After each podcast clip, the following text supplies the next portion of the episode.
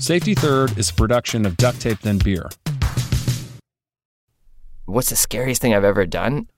A couple years ago, uh, I think our second kid, Wiley, had just been born, and I was in like the clutches of complete sleep deprivation. And I take the bus to work, and I'm like walking from the bus stop to the office. You know, I'm basically like a middle aged, professional looking guy going to work. So, the other day, as we were prepping for this episode, Elizabeth and I got to talking with our boss, Fitz Cahall, about risk. Even though like I'm exhausted, like there's these like moments where sometimes you'll be like bummed, sometimes you'll be like elated for no apparent reason because it's like not fun, but apparently you're like in a good mood about it. And I've got my headphones in and I've and I've got this song and it just like comes to this point where the music just sort of kind of like has a big build. And like all of a sudden i just find that i'm like moving. And it was like mm, yeah. And i'm dancing and i realize i'm doing it in front of this like totally packed bus stop. And it was just like this like sort of light bulb went off in my head and i was like what if i were a superhero? What superpower i'd be? And i was like dancing. It would definitely be dancing Fitz was struck by this image of a superhero alter ego. He called him the Dancing Man. The idea would be that I would get a, a, a nice, slender gray suit with a black tie and a nice red pair of sneakers and maybe my crazy hair too. And like I'd go to busy intersections or crowded bus stops. Then like all of a sudden I'd be like in this like explosion of dance and for a moment there would be joy. Thought about this for like six or seven months. And then all of a sudden I was like, I'm doing it.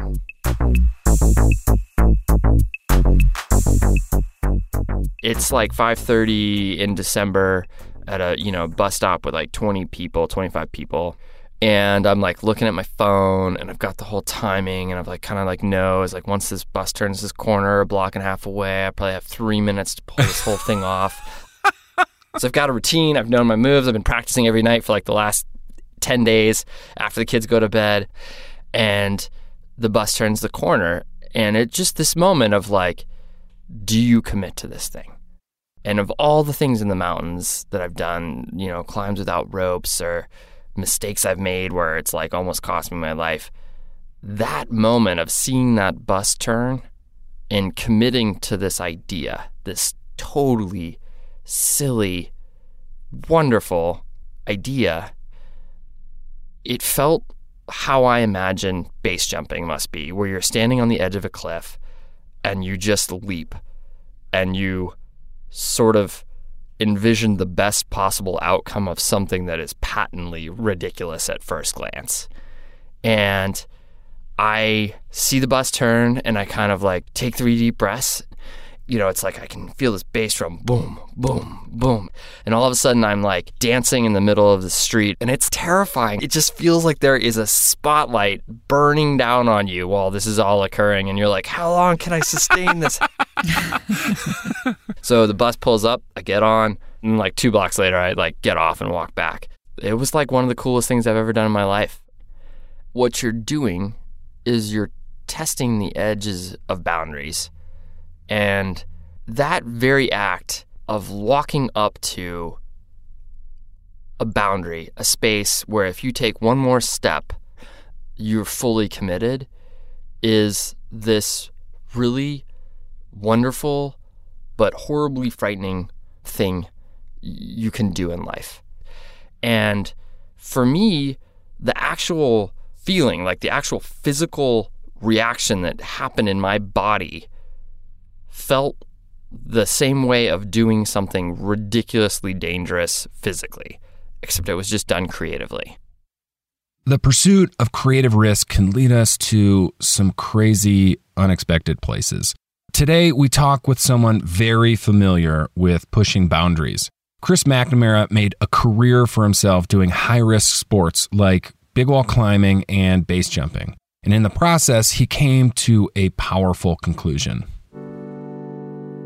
I believe that risky activities are really useful and essential for self discovery, but at a certain point, they need to be channeled into something else, and you can't just follow them to their end because often that end is uh, is death. We're breaking down what led Chris to this belief and where it has led him to today. I'm Patty O'Connell. And I'm Elizabeth Nakano. Welcome to Safety Third, a show about ideas and how we come to believe in them.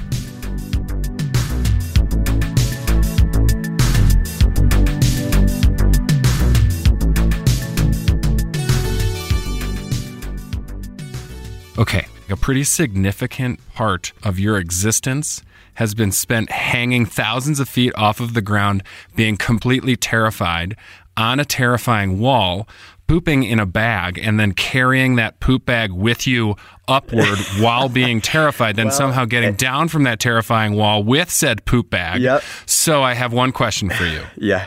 Why do you not like to have fun, Chris? Thus began our interview with Chris. Okay, stop with your face and your tone of voice, your judgmental tone of voice.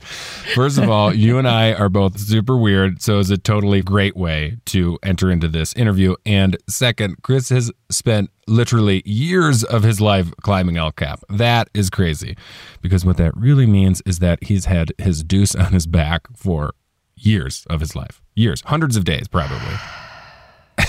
Seriously, Patty, Your face right now. I I just can't believe that that's the first thing you It's thought not, about not when the you heard first, that. but I thought about it the most. Great. Well, it's up there. And I mean, I thought about the fact that Chris was able to spend that much time on El Cap because he started super Right. young. Yeah. He was 15. That's crazy. Yes, it- you're right. It is that is totally nuts. Anyway, if any of you are thinking Chris landed on this belief because he was some adrenaline junkie kid who had one too many brushes with death, you'd be totally wrong. Living out some action hero fantasy was the last thing on his mind. This all started with reading way too many Zen Buddhism books. it all started from that spot, and uh, reading the Tao Te Ching, listening to every like book on tape on Zen and, and Buddhism possible. And so I was kind of looking for these really meaningful experiences early. It was, it was based on just trying to figure out, well, what's the point of this all? Yeah, Now, yeah. you don't have to climb a wall to have a meaningful experience, but it's certainly a very easy way to kind of come up with like a big, giant challenge that you then have to overcome and that then kind of just, you know, stays with you rather than, oh, I just put in another three hours of TV. I don't understand how anything about climbing a big ass wall is easy. But I'm not Chris and I'm definitely not a climber, so what the hell do I know? But that's not the point. The point is, Chris was hungry for these sorts of experiences. And so when he was offered the chance to climb El Cap, he took it. Chris's El Cap mentor was the owner of a climbing gym. Chris invested in the gym when he was 15 years old. He put in five grand. He saved the money from his job serving nachos at Little League baseball games. And one of the perks of that investment was the trip to El Cap. How in the hell a 15 year old kid earns 5,000 bucks slanging nachos? I will never understand. Unless, unless that cheese is actually liquid gold, and instead of jalapenos, you are sprinkling diamonds on top of that sucker. Okay, like at 15, I was contemplating my navel. I don't understand how Chris did any of this. Well, if it makes you feel any better, Chris says that climb didn't go well. Of course it didn't. Because climbing is terrible. But- because it lacks any opportunity But- to have any fun or smile at all. It didn't matter.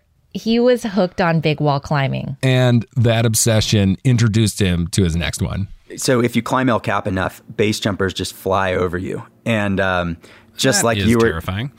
Yeah, it's it's it's actually pretty cool because bodies don't fly through the air; they really just like tear the air apart, and it's it's this really violent, loud. But it's it's actually something that base jumpers and skydivers never experience because there's never a point where they're fixed. Um, you know, in the middle, unless they were in a hot air balloon and you skydive by them. But um, I saw them going over me, and I looked at that and said, "That just is totally insane. Why would anyone ever do that?" It, which is the way it was for a decade But gradually that changed, and Chris started to get curious about base jumping. Really quick, for those of you who don't know what base jumping is, it's this.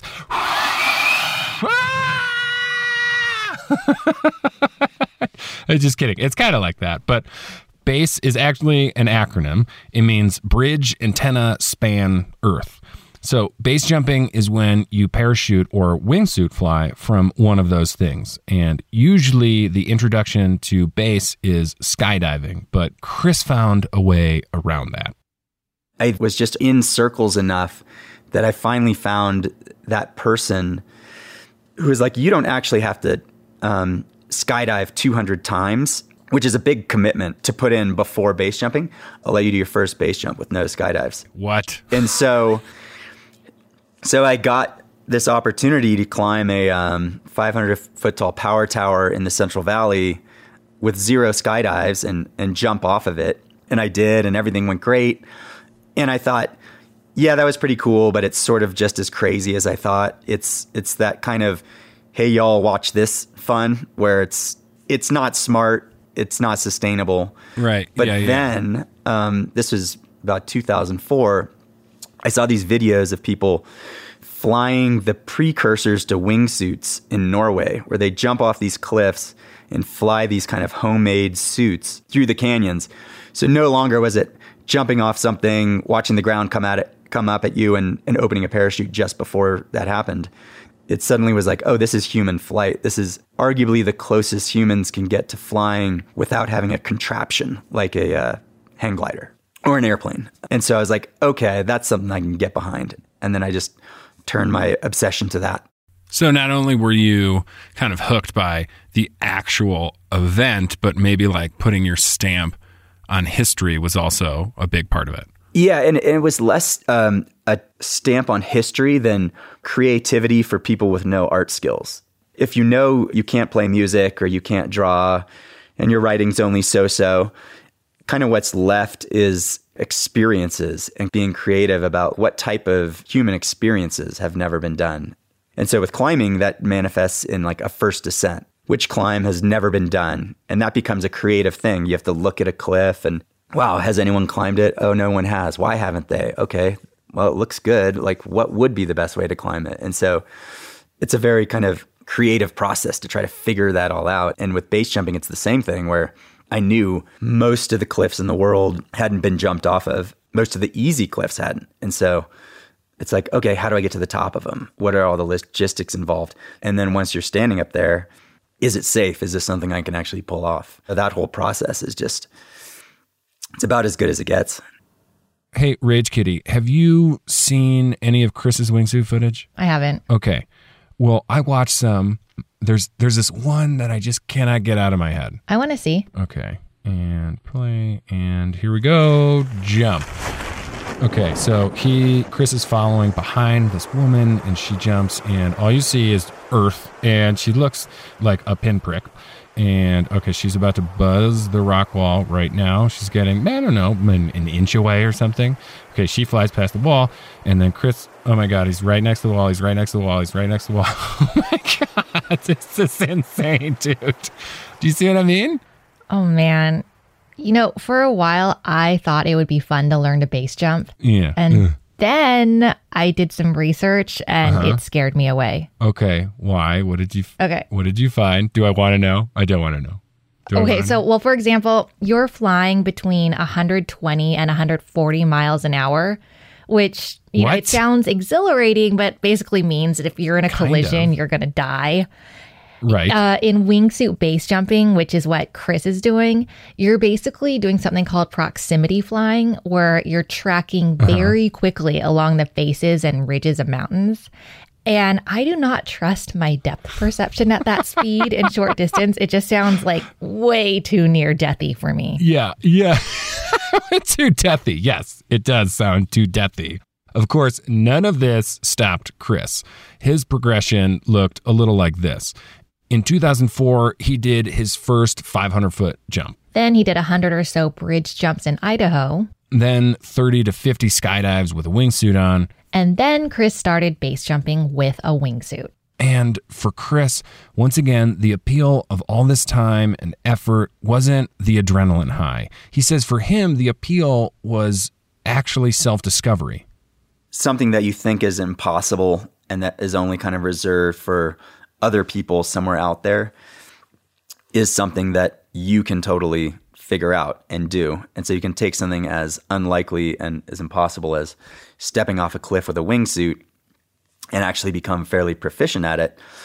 It's kind of this ongoing reaffirmation that you are in control of these amazing experiences. I can envision something and maybe it won't happen right away, or maybe the first five things won't happen perfectly. But there's this path to taking something that seemed totally impossible and making it a reality.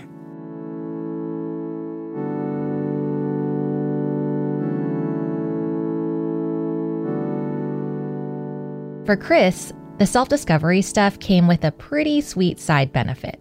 Where can I go? What gullies can I dive into? What terrain can I fly over? It becomes a, a kind of a creative thing where you're finding terrain to fly over.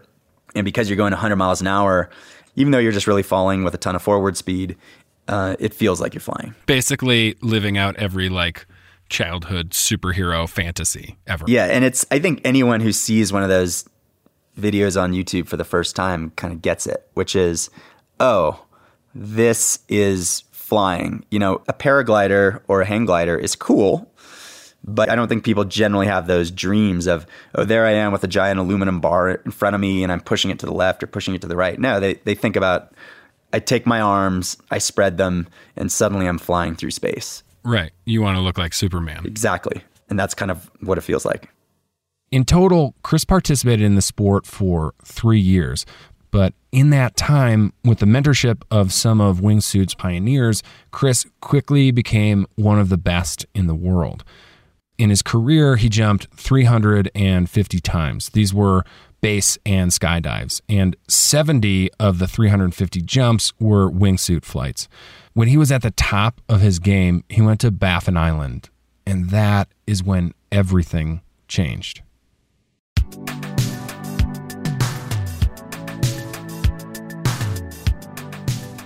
We'll be right back after a short word from our sponsor.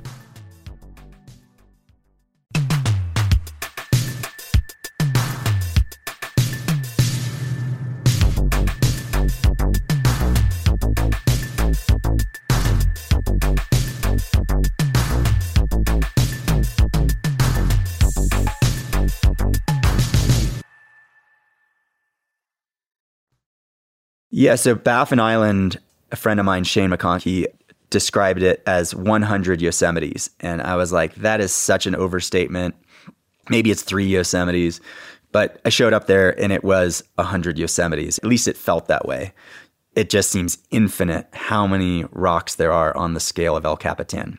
And some of them are literally the size of Half Dome on top of El Capitan, if they were to be stacked. Okay, time out. Before we go any further, I have a confession to make. Yeah. During our conversation, aside from words like El Cap, like pretty much everything he was talking about, I didn't understand. So when Chris would mention climbing thingies, Climbing I thingies. just yes, climbing thingies. When he'd talk about them, I would just say like, "Yeah, yeah, totally," and hope that he didn't get hip to the fact that I had like pretty much no idea what he was talking about. It should be known that I am not a climber, mostly because every time I've climbed, I have always waited for the fun to start, and guess what? The fun actually never freaking Get starts. to the point, Patty. Okay, sorry, right. So once we got off the phone with Chris, I decided to give myself this like crash course in climbing thingies. So I called our friend and our boss, Oh no. Fitz Cahall. What's up, Patty? What is a half dome? You mean like the thing in Yosemite? Yeah, I mean, I don't know. You're a climber, so can you? what the hell is a half? And okay, Patty, I'm hang- so I'm hanging up, dude. Bye. where's the other half of the dome? So that's what it's like to work with Fitz. You know, you could have asked me. I didn't have to ask you. I replaced you with the Google machine because it doesn't yell at me or judge me. Touche. And, and, and also, the Google machine doesn't try to pass off Crocs as acceptable footwear for an adult human male. Fitz, I am speaking directly to you. So, what the Google machine told me is Half Dome is a 2,000 foot wall and El Cap is a 3,000 foot wall. Those numbers are terrifying. Those walls are terrifyingly enormous. Okay, back to Chris. Hopefully, now you humans who are non climbers will understand what he's talking about when he describes Baffin Island. Think of it as looking exactly like Yosemite Valley, only much bigger, and it violently erupts out of the frozen ocean. Oh, also, there are polar bears there. There just isn't probably a higher concentration of vertical and overhanging big walls in the world than Baffin Island and the Sam Ford Fjord specifically, Wow. which is where we were. And so it was, you know, the ultimate blank canvas. There'd been maybe three base jumping trips there, and they ticked off some of the big ones, but no one had really um, wingsuit flown there much. So what that meant was anything. I mean, it was almost overwhelming. Like no one's jumped off any of this stuff with a wingsuit. So not only could you be the first person to step off something, but all these different lines, you know, yeah, that's the obvious spot to jump off of. But what if you jumped off over there and went down that gully? And so it was, it was amazing. Chris was on Baffin Island to shoot a documentary. And one of the crew members saw and fell in love with the footage from one of Chris's jumps. So he asked Chris if he could fly behind him on his next jump. So we went right back up. He jumped um, last so that he could capture the footage. And I flew, landed, turned around, and didn't see him anywhere. And then, you know, realized he'd never gotten the wingsuit to fly and, and had, you know, hit the ground before the wingsuit ever started going or the parachute opened. And so that moment was, you know, super hard and hard for the whole group and then kind of made me rethink what's the point of something whether it's creative whether it gives you adrenaline what's the point of it if it actually might kill you which up until that and i knew was kind of a possibility but it was kind of this abstract possibility and suddenly it was very real and it made me start to rethink. Once you know something can kill you and kill you pretty quick and easily it totally changes how you how you feel about it.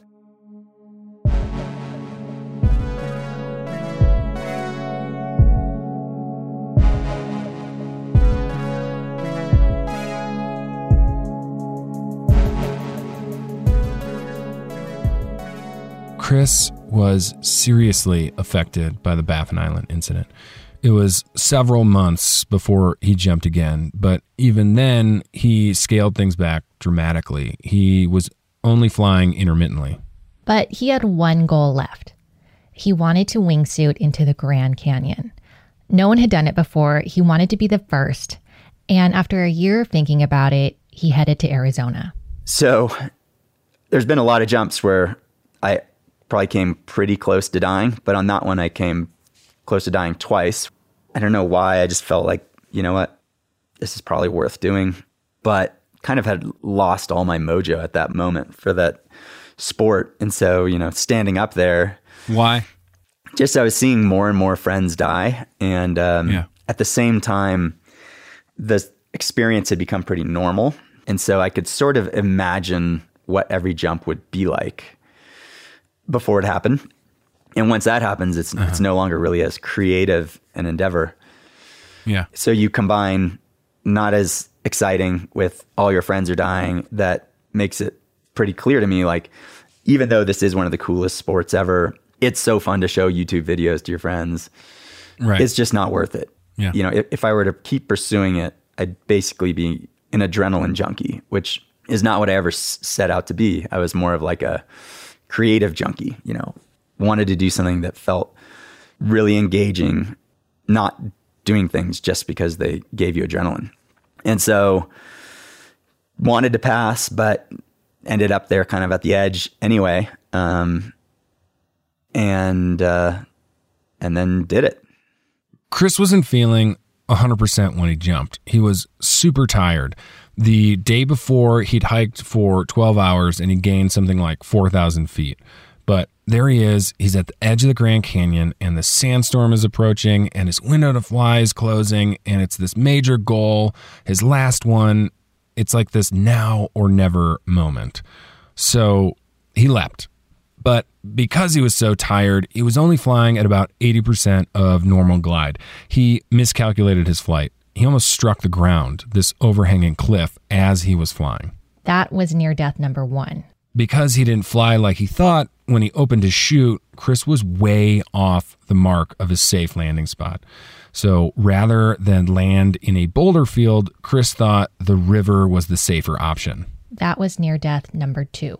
Soon after I landed in the river, though, I realized all the nylon of the parachute and your wingsuit fill with water and and then you're basically becoming one of those kind of drag anchors that boats use in the middle of the ocean to keep them in one spot, except it's you or the anchor Right. getting sucked down. And so oh my God. barely, barely didn't drown. And uh, it was pretty clear after that. There were no big things left that I wanted to do. And, and it certainly wasn't worth dying for. You know, almost nothing is.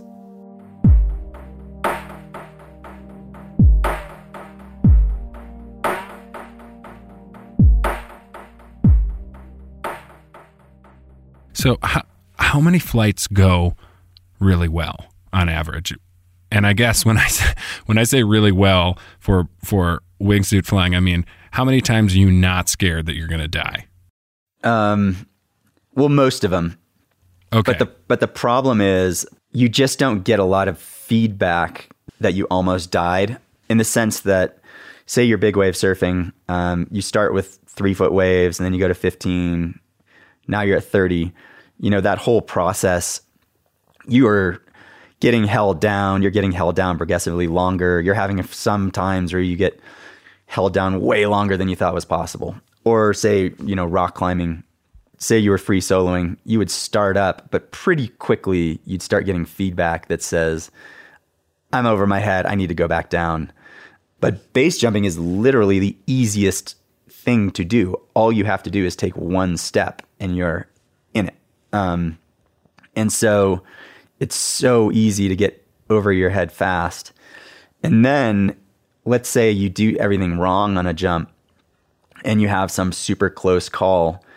Generally that close call it, involves like a quarter second of being like oh i'm about to die. Oh i'm fine. I'm actually totally fine. There there isn't that like being held down on a wave or you know that rock climbing where you might just be like terrified and then decide to rappel or have to down climb there's just very little feedback that tells you until it's too late that you're you're cutting it too thin After the Grand Canyon, Chris walked away from wingsuit flying. Was there any fear or anxiety about moving away from these activities that had featured so largely in in your life? Oh yeah, there there was a huge fear that once I gave up base, there wouldn't be something nearly as cool to replace it. And I've seen a lot of friends grapple with that where it's a pretty cool identity to be a base jumper. It's sort of a modern day superhero in a sense where you get to show someone in a bar like, "Hey, this is what I did last weekend." It's it's pretty compelling stuff. So giving it up was hard. I think I had an easier time than most though because a I'd already gone through this big wall evolution of being like I found something that I thought I would spend the rest of my life doing and then it changed. I no longer wanted to spend my whole life climbing big walls. And then I found base. And so I knew that you could give up something as long as you kind of stayed true to kind of your principles and kind of your your life's trajectory. If you gave it their space out there, something would fill it that could maybe even be cooler. Chris was still hung up on the idea of climbing mountains and not walking down them. But without a safe way to do that, he switched his focus. He tried paragliding for a little bit. He got into what he describes as medium wave surfing. He took up dirt biking for a short term.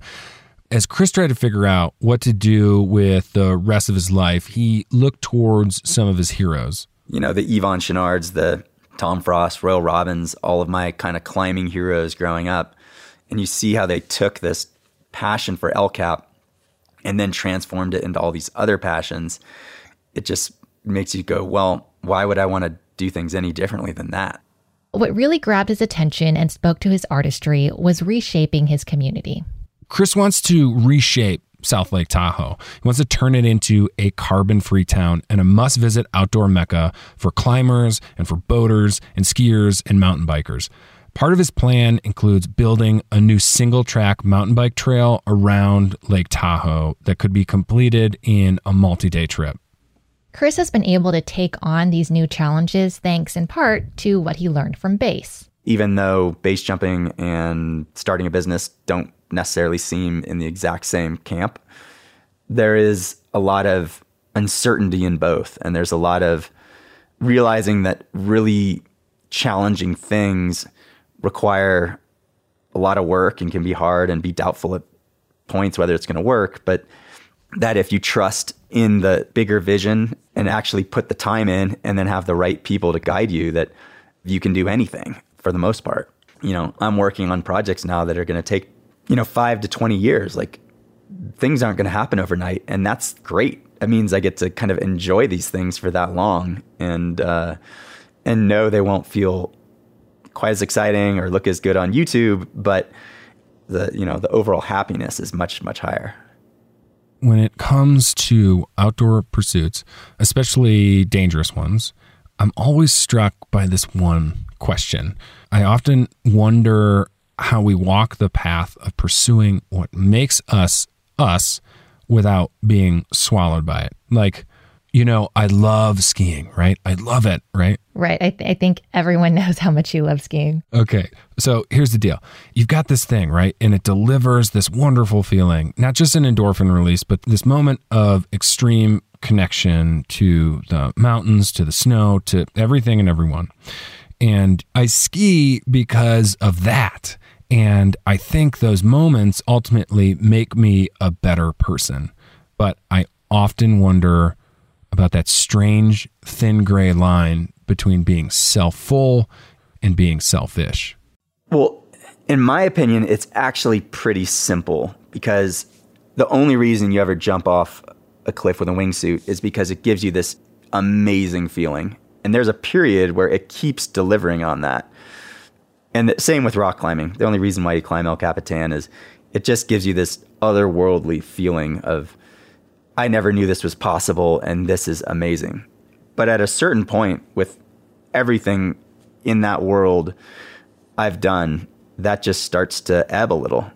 And as soon as it does, deep down, you kind of know this is no longer what it once was.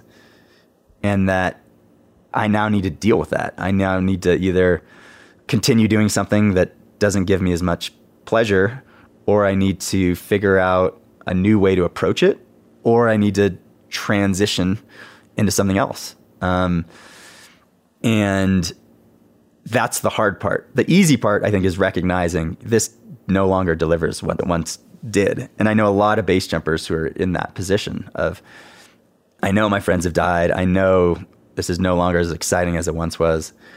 Like they know that.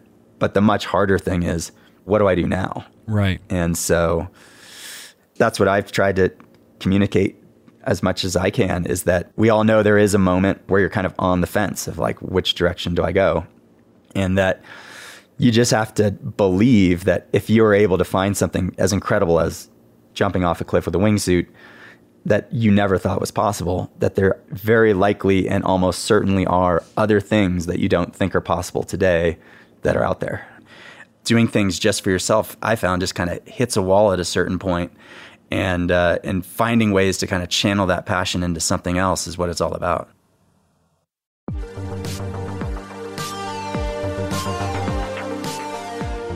You've been listening to Safety Third, a production of Duct Tape Then Beer. Chris McNamara was our guest today. Chris, thank you so much. If you like today's show and want to learn a little more about Chris and see photos, follow us on the old Instagram. That's at safety third underscore podcast. You can leave comments and questions on our website, safetythirdpodcast.com. We'll also put a link to the video that we watched there. Spread the word. Good ideas need advocates. Oh, and as for the adventures of the dancing man, well, apparently that superhero, super groovy dance was actually filmed, but it has never seen the light of day. So, Fitz's personal email is Fitz. He's gonna kill at, you. Don't do that. okay. okay. The world needs a dancing man, Rage Kitty. Friends out there, find Fitz on the internet. Keep the comments coming. We need to get that footage. Safety Third is produced by Elizabeth Nicano. Mario Quintana edited this episode. Additional production help from Phil Corbett. He produces the podcast Van Sounds. Music by my brother, my sweet, sweet brother, Brendan O'Connell. Art direction by Anya Miller Berg. Fitz Cahall is our creative director and the dancing man.